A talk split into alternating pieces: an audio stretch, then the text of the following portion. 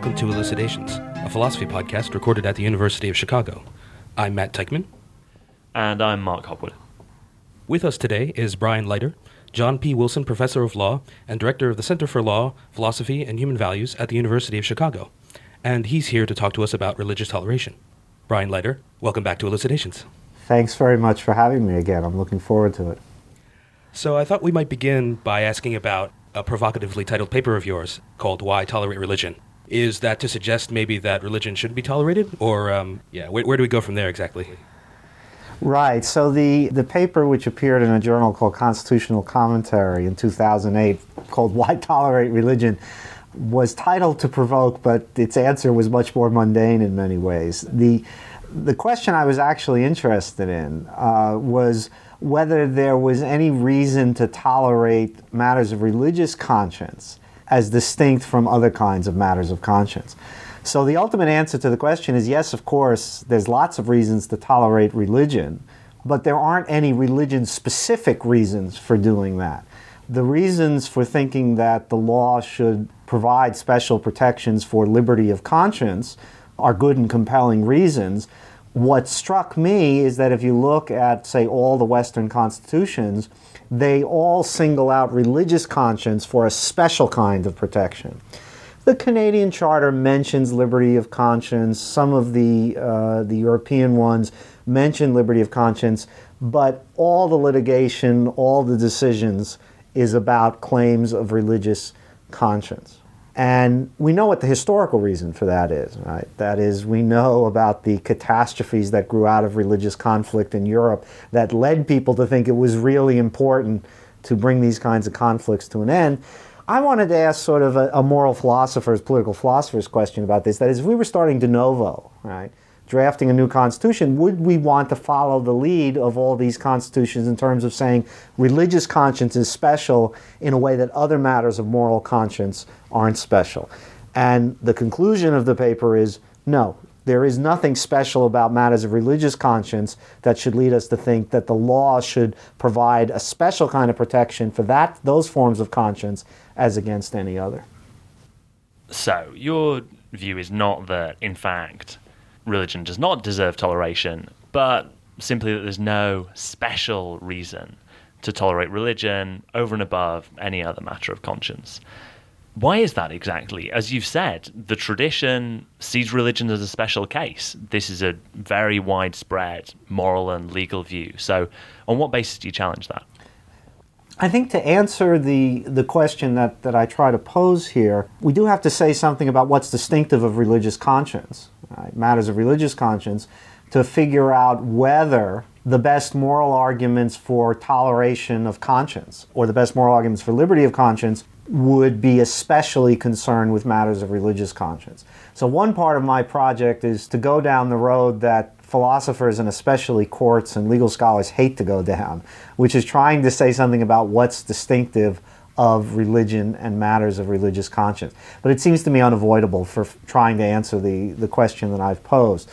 So, my proposal is that we can think of religion, religious belief, as being distinguished by two characteristics. And I think it's very important in this regard not to tie it up with theism. Okay? Because, for one thing, and the courts have sometimes moved in this direction, but there are religions that are not theistic in the Judeo Christian sense, right? Yet, surely they have to count as religions for purposes of figuring out what are matters of religious conscience.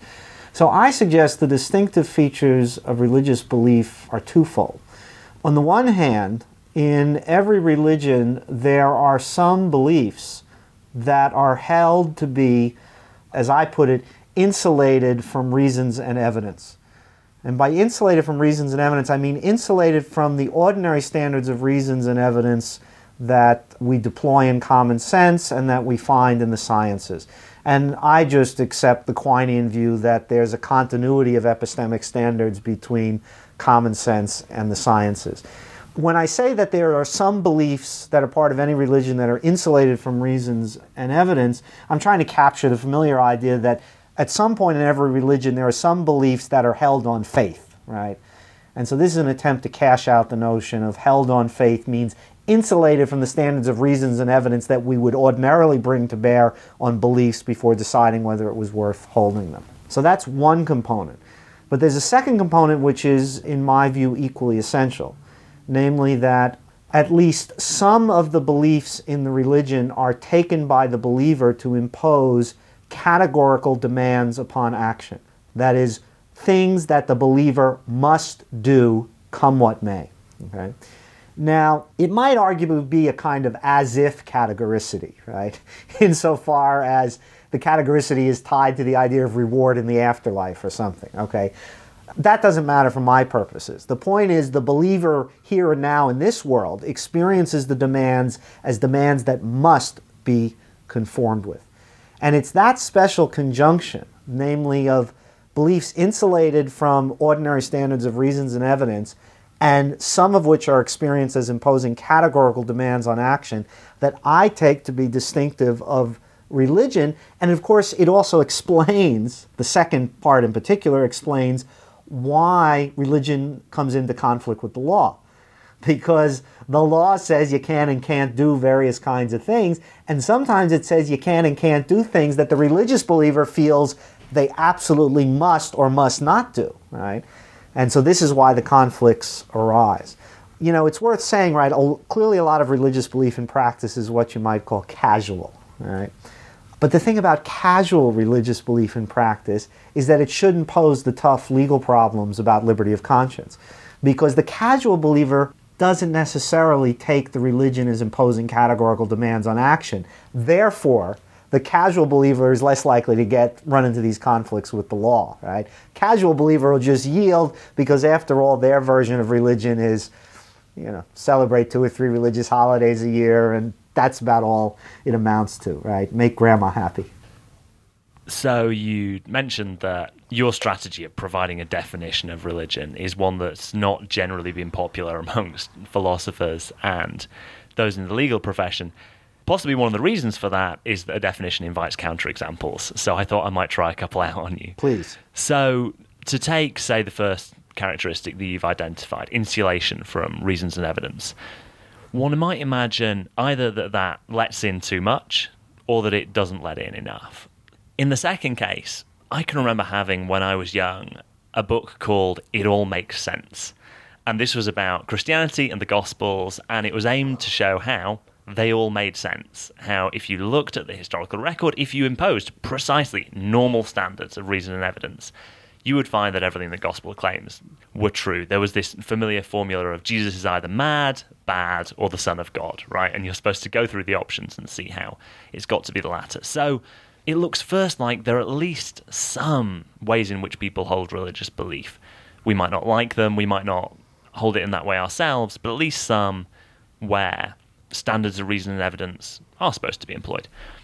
So that would be one case. And then a second case of the definition letting in too much might be to say, well, is it really the case that when we talk about people's beliefs about meaning in life, ultimate value, whether or not they're religious, it's pretty rare for people to bring to bear strong standards of reason and evidence to their beliefs about the meaning of life, what what's worth doing. So that this wouldn't be a characteristic of just religious belief in question, but really any belief about those things that matter most. So, what would your response to those kinds of counterexamples be? So, on the first one, as I discuss in uh, in one of the papers, and your example is a nice one of this this problem. Right, there are what you might call intellectualist traditions in religious thought. Right, in which the attempt is made to show that religious belief, in fact, answers to ordinary standards of reasons and evidence. In our own time, I think the best known contemporary form of this is the, the debate about intelligent design. Right? That is, the strategy of argument deployed by the proponents of intelligent design is to say it's not a religious hypothesis in the sense of being a hypothesis insulated from standards and evidence. It's actually a hypothesis that is supposed to follow from the standards that the biologists themselves recognize, right? So it's claimed that there are certain phenomena that are irreducibly complex, ergo they have to be explained by something other than the ordinary mechanisms of natural selection. and, and the story about the book you had in your childhood is in a way is a simpler version of that. It's a way of saying we'll deploy the ordinary standards of historical evidence, right, in order to show that the things that we're asking you to believe, in fact, are supported by that kind of evidence. Now, I think there's two things we can say about this, or maybe three things we can say about this intellectualist strategy.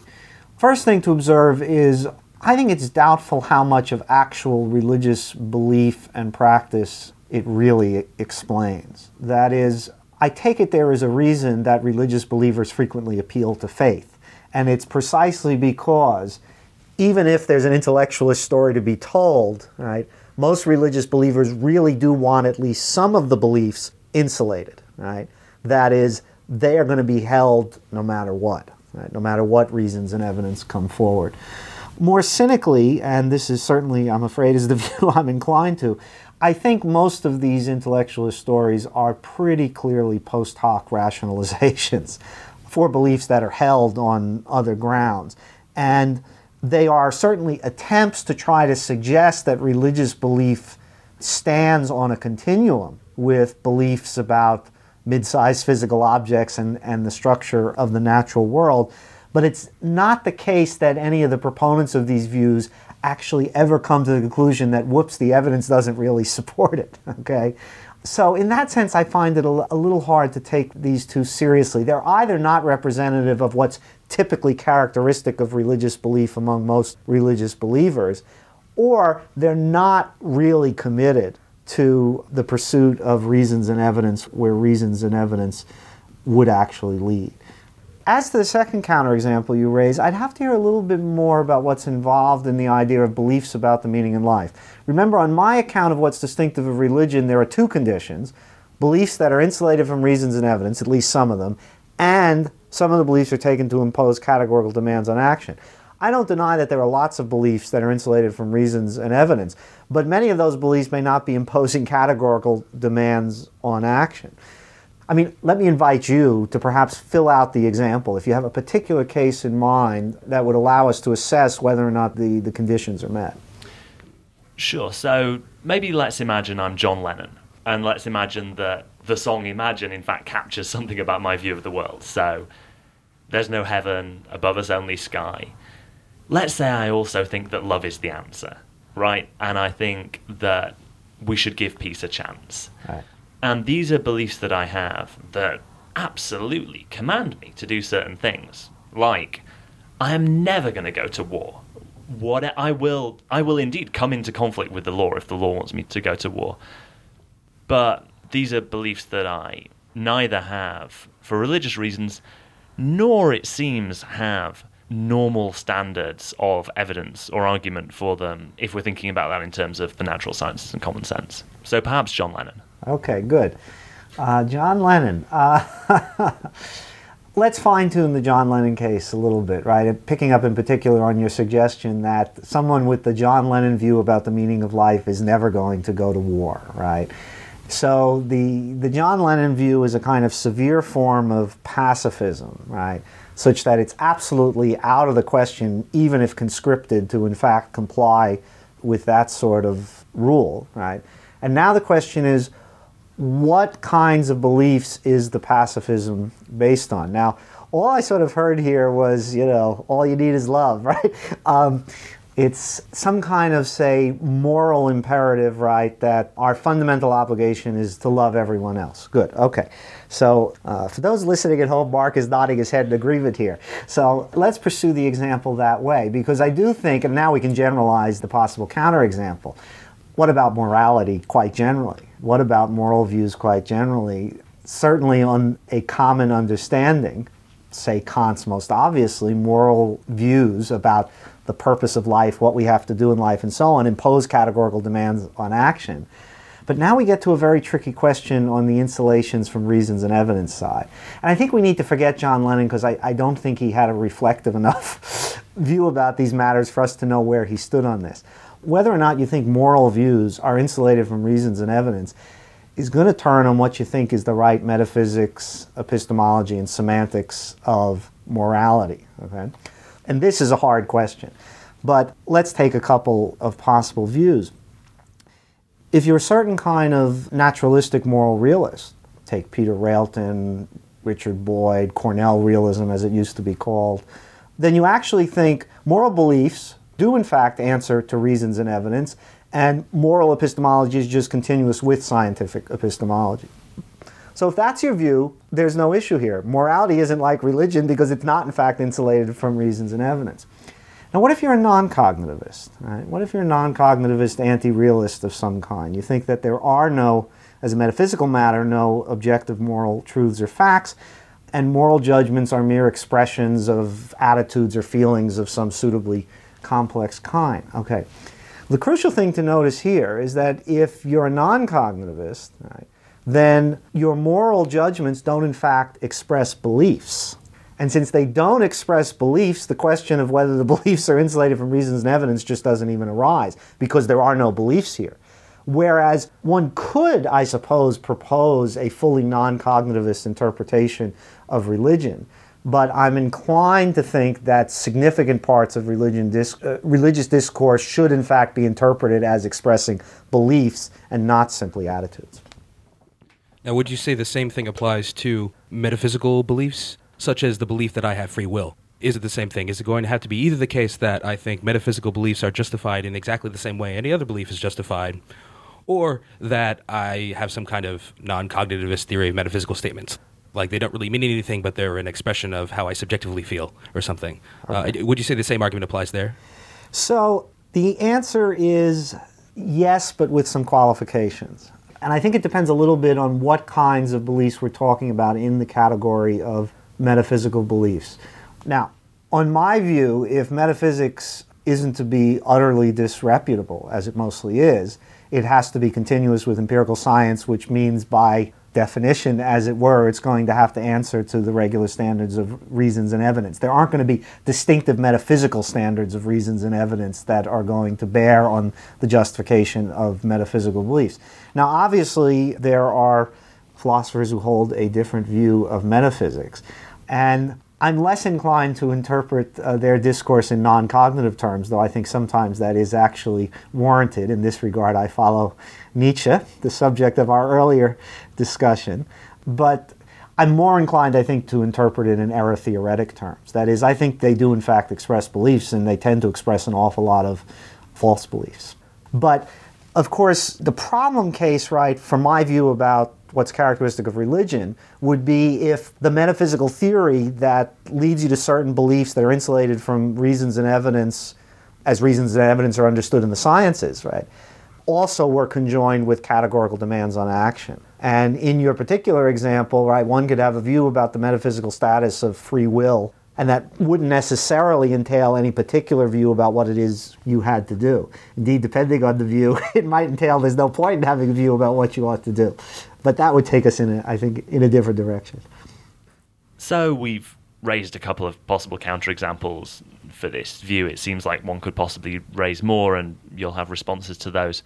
But to get back to the question we originally raised, the point of the definition was to help us answer this question of is there anything specific to religion that's different from other matters of conscience that particularly merits toleration?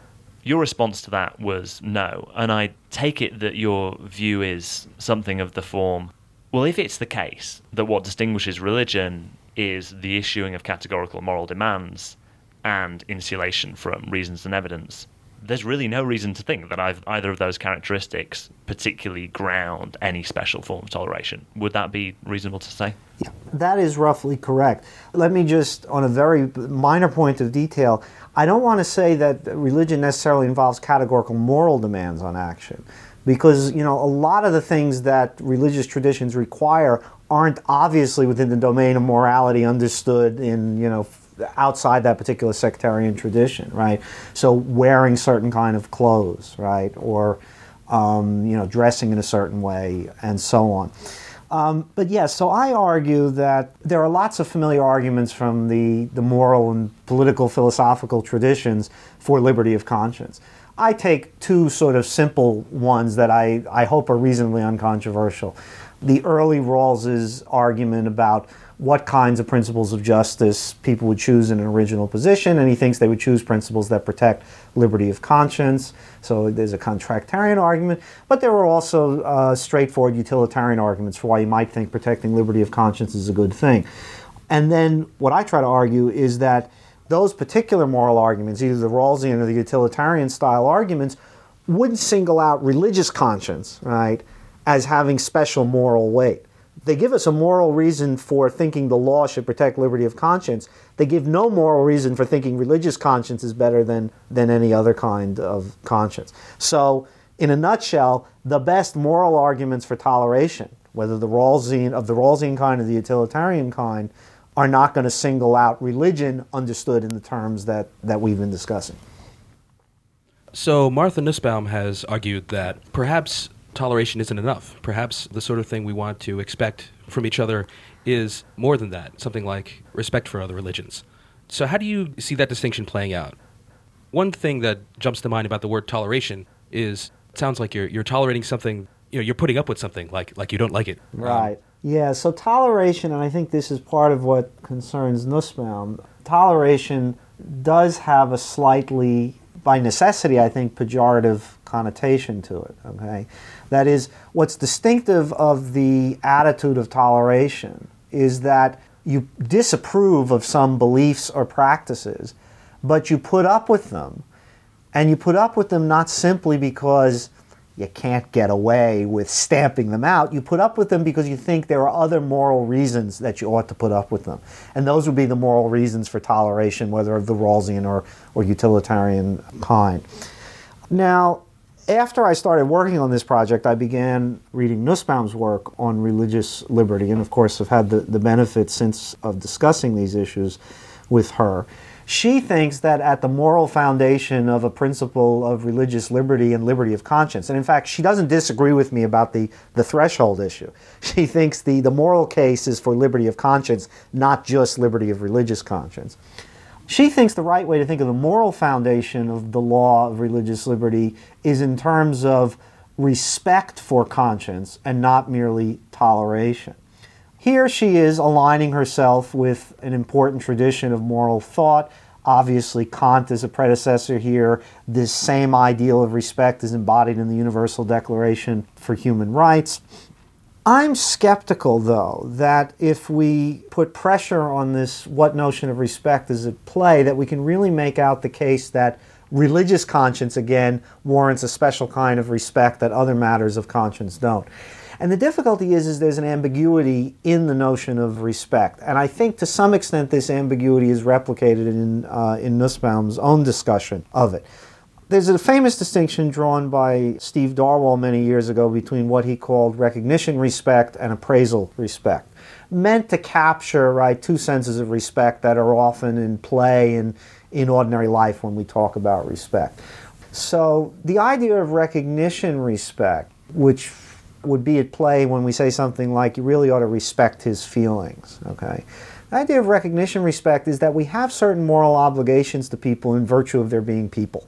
The thing is, recognition respect is really silent on, it's odious on, what those moral obligations are. So, one possibility is that we fully discharge our obligation of recognition respect simply through toleration, if that's the only obligation morality imposes on us. So it seems like we Nussbaum needs some thicker notion of respect here in order to show that there's really a difference between respect and toleration. And Darwall's second sense of respect is what he calls appraisal respect. And this is the sense of respect that comes out when we say things like, I really respect her intellect. That is, you highly appraise something, you highly value it, you admire it. All right? This is what's at issue in, in appraisal respect. And it's not clear to me, though, that religion, or indeed, I'll, I'll, make a stronger claim, because what Nussbaum says is that what is the object of respect is the faculty of conscience. Every human being has the faculty of conscience, and therefore, that is the capacity for figuring out the meaning of life, how they ought to live, what's important, what's valuable, and that this itself warrants respect. And in particular, I think she's got to say it warrants appraisal respect. And I have to see, I don't find the intuition underlying that very compelling, right? It seems to me that whether or not an exercise of conscience warrants respect. Whether conscience warrants appraisal respect depends upon how the faculty is actually utilized. And I will give you an example meant to be provocative, but I think it drives home the point. Um, and it's often forgotten. Adolf Hitler was a man of conscience. He was a man of very, very severe conscience. He was not a mere pragmatist. He was very, very principled. Evidence of this? Towards the end of the war, when it would have been extremely useful to have taken the Jews and the Slavs and the other disfavored peoples out of the concentration camps and used them as slave labor to free up Germans to fight, Hitler, on principle and as a matter of conscience, because as a matter of conscience he thought he had to exterminate subhuman people, kept them in the concentration camps, kept them running, didn't utilize them, and as a result didn't have the manpower necessary to sustain the war. It doesn't seem to me the fact that Adolf Hitler had a faculty of conscience is adequate to ground the idea that it should be an object of appraisal respect. Now, happily, most exercises of religious conscience are not as appalling as the Hitler example I just gave. But the question we would have to ask is do people who have beliefs insulated from reasons and evidence that they take to impose categorical demands on action, is that category of belief something that should be an object of appraisal respect? And I'm skeptical that we can give an affirmative answer to that question. Sometimes, yes, Sometimes, as I discuss in some of the written work, the religious believers are the only good guys around. Because the funny thing about holding beliefs no matter what and feeling that they impose categorical demands on your action is that, you know, when the tyrants and the brown shirts are running things, those people are still going to do what they believe they have to do no matter what. Right? They're not going to compromise which is why, you know, if you look at Nazi Germany, you look at apartheid in South Africa, you look at apartheid in the United States. Among the most vigorous resistors were certain religious sects. The other group that were the significant resistors tended to be communists.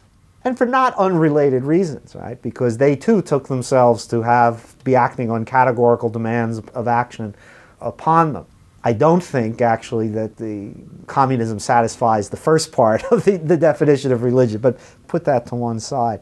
So, without a doubt, religious believers, right, this funny combination of believing things no matter what the evidence is and feeling you've got to do things no matter what the disincentives are, sometimes that turns out to be a spectacularly valuable human psychology. Sometimes it doesn't. And given, as it were, the mixed record, it's hard for me to see how we could support the idea that this form of conscience should be a special object of, of appraisal respect. So, the notion of respect that Martha Nussbaum employs is based on this idea of some kind of faculty that we have as human beings to search for meaning in life. And your point is, well, maybe we do have such a faculty, but it can go really wrong. So just the mere having of it can't be enough to merit this, as you said, thicker, more substantial kind of respect. But what about if one raised the following kind of response from the Nussbaum position? Well, she invokes the story of Roger Williams, who was involved in the founding of Rhode Island, and he seems to have had a series of experiences with the Native Americans where he discovered that, contrary to his expectations, they were a lot more like him than he thought it seems like what's happened there in something like that case is that someone has recognized here is an exercise of this faculty that I have. It's quite similar to my exercise of it. These people are going for something like what I'm going for. In a very different way, they have different beliefs. I wouldn't subscribe to their beliefs, but there's a kind of recognition there. So, might there not be room for the idea that, well, sure, there can be perversions or breakdowns in this faculty that Nussbaum appeals to. But there's also the possibility of recognizing a good use of it that's different from one's own, and that that might be the basis for respect. Mm. Good. I think that's a nice articulation of, of what Nussbaum is driving at. So, without a doubt, the discovery that other people share a faculty that we have contributes to the sense that we have a common humanity and might well bring us into the domain of something like recognition respect. That is, insofar as we think our humanity gives us some kind of moral entitlements, then people who share it with us have those moral entitlements as well. But I still think that's not quite enough for Nussbaum's thought that there's a difference between mere toleration of religion and respect for religion. Because all the common humanity story gets us is whatever recognition respect requires. And all recognition respect may require is toleration. Okay? Now, as I say, there, there is a line of argument to be pursued there, namely that there's something else that recognition respect demands that goes beyond toleration. And maybe that conceptual space will get filled by somebody in this dialectic. What I still don't see is how the, the common humanity story gets us to the thought that appraisal respect is the relevant moral attitude to have. We all share lots and lots of things, right? People all share a spectacular capacity for self deception. It's probably a very useful faculty in certain ways. Ought it to be an object of appraisal respect? Not obvious. So I don't want to dispute the, the sense of recognizing the common humanity of others tends to press people to think that the, the moral requirements that apply to them in virtue of their humanity have to apply to others, but that isn't going to push us beyond recognition respect. So it seems like what you've been arguing so far is something like we can make a case for the idea that we should tolerate the way people think about things in general. But there's less of a case to be made for the idea of specifically tolerating religion qua religion. I'm wondering how that distinction plays out in practice. What would be the difference from a, a legal perspective in according religion special privileges over other matters of conscience? Okay. Good. So this uh, this is an important question about the practical import of the argument. If the argument is correct, and putting aside my dispute with Nussbaum about toleration versus respect, she agrees with me that the moral argument is for liberty of conscience, not simply liberty of religious conscience. Question is, what, what would that mean for the law in this area? What if, as it were, we stripped away uh, the religion talk from the First Amendment of the U.S. Constitution and said uh, people are entitled to the free exercise of their conscience? okay, and how would that work? So there's two ways we could go here, right? If we agree that religious conscience isn't special, that there's lots of claims of conscience that are just as morally important as claims of religious conscience we might think, well, then, whenever the law conflicts with a matter of conscience, there ought to be some standards or circumstances when an exemption is given. Right? That's the standard response in the legal context. There are some complications growing out of the 1990 U.S. Supreme Court case, but I think we can put the technical details to one side. The bottom line is in the states and also at the federal level, there are circumstances where if you have a claim of religious conscience, you can get an exemption from an otherwise generally applicable law. Maybe we should just extend that to any claim of conscience. Now, there are, of course, reasons to be nervous about that. One reason to be nervous about that is that it will it will get the courts into the business of evaluating whether somebody's practices or beliefs really are matters of conscience. And that's a bit tricky. One of the things I think the courts like, and they've always been very careful to limit this to matters of religion, is that it's usually easier to figure out whether somebody's part of a religion and what that religion requires than it is to figure out whether they're acting genuinely on conscience. Since, after all, a person of conscience can be utterly solitary, right? Think of Thoreau, right? Surely a man of conscience, but not in virtue of being part of a community of established rituals and, and so on. So you might think, as an epistemic matter, it would be an unreasonable burden to think that there should be general exemptions for all claims of conscience. In which case, we could say, let's leave the First Amendment as it is, but not because there's a good moral argument for doing so, but because there's a good pragmatic slash epistemic argument for doing so. Now, the other direction, of course, we could go in, since if we buy that line of argument, it really does entail a fundamental inequality between those whose claims of conscience are religiously based and those whose claims of conscience aren't. They get a special status under law that those who do not have religious claims of conscience, yet genuine claims of conscience, lack. The other possibility, of course, is to think that we should narrow the scope of exemptions quite radically. Now, Nussbaum, of course, raises, I think, an important worry in her book about this route because, without a doubt, laws that get passed are unlikely to conflict with and pose excessive burdens on majority practices for pretty obvious reasons. Okay? Even during prohibition, the police did not arrest Catholic priests during communion, though they were serving a bit of wine. So the prohibition was, you know, when alcohol was illegal in the United States in the 1920s. So if we went the route of eliminating exemptions from generally applicable laws for any claim of conscience, the burden would undoubtedly fall most upon those whose claims of conscience were in the minority in the society at large. And this seems to me the hard question in this area is how to balance these two kinds of considerations. On the one hand, not saying that claims of religious conscience get a higher status, a higher moral standing than other claims of conscience. But on the other side, not creating a regime in which only claims of conscience that are in the minority are going to feel the burden of finding themselves in conflict with what the law requires of them just because laws won't get passed that conflict with the majority's sense of what's morally obligatory, what they what they have to do. And these are some of the issues I'm going to hopefully grapple with. Dare I say resolve? Probably not in the book I'm writing on this subject. Brian Leiter, thank you very much for joining us. Thank you, Matt and Mark. Very good questions as always. To listen to future episodes of Elucidations, you may consult our website at philosophy.uchicago.edu slash podcasts.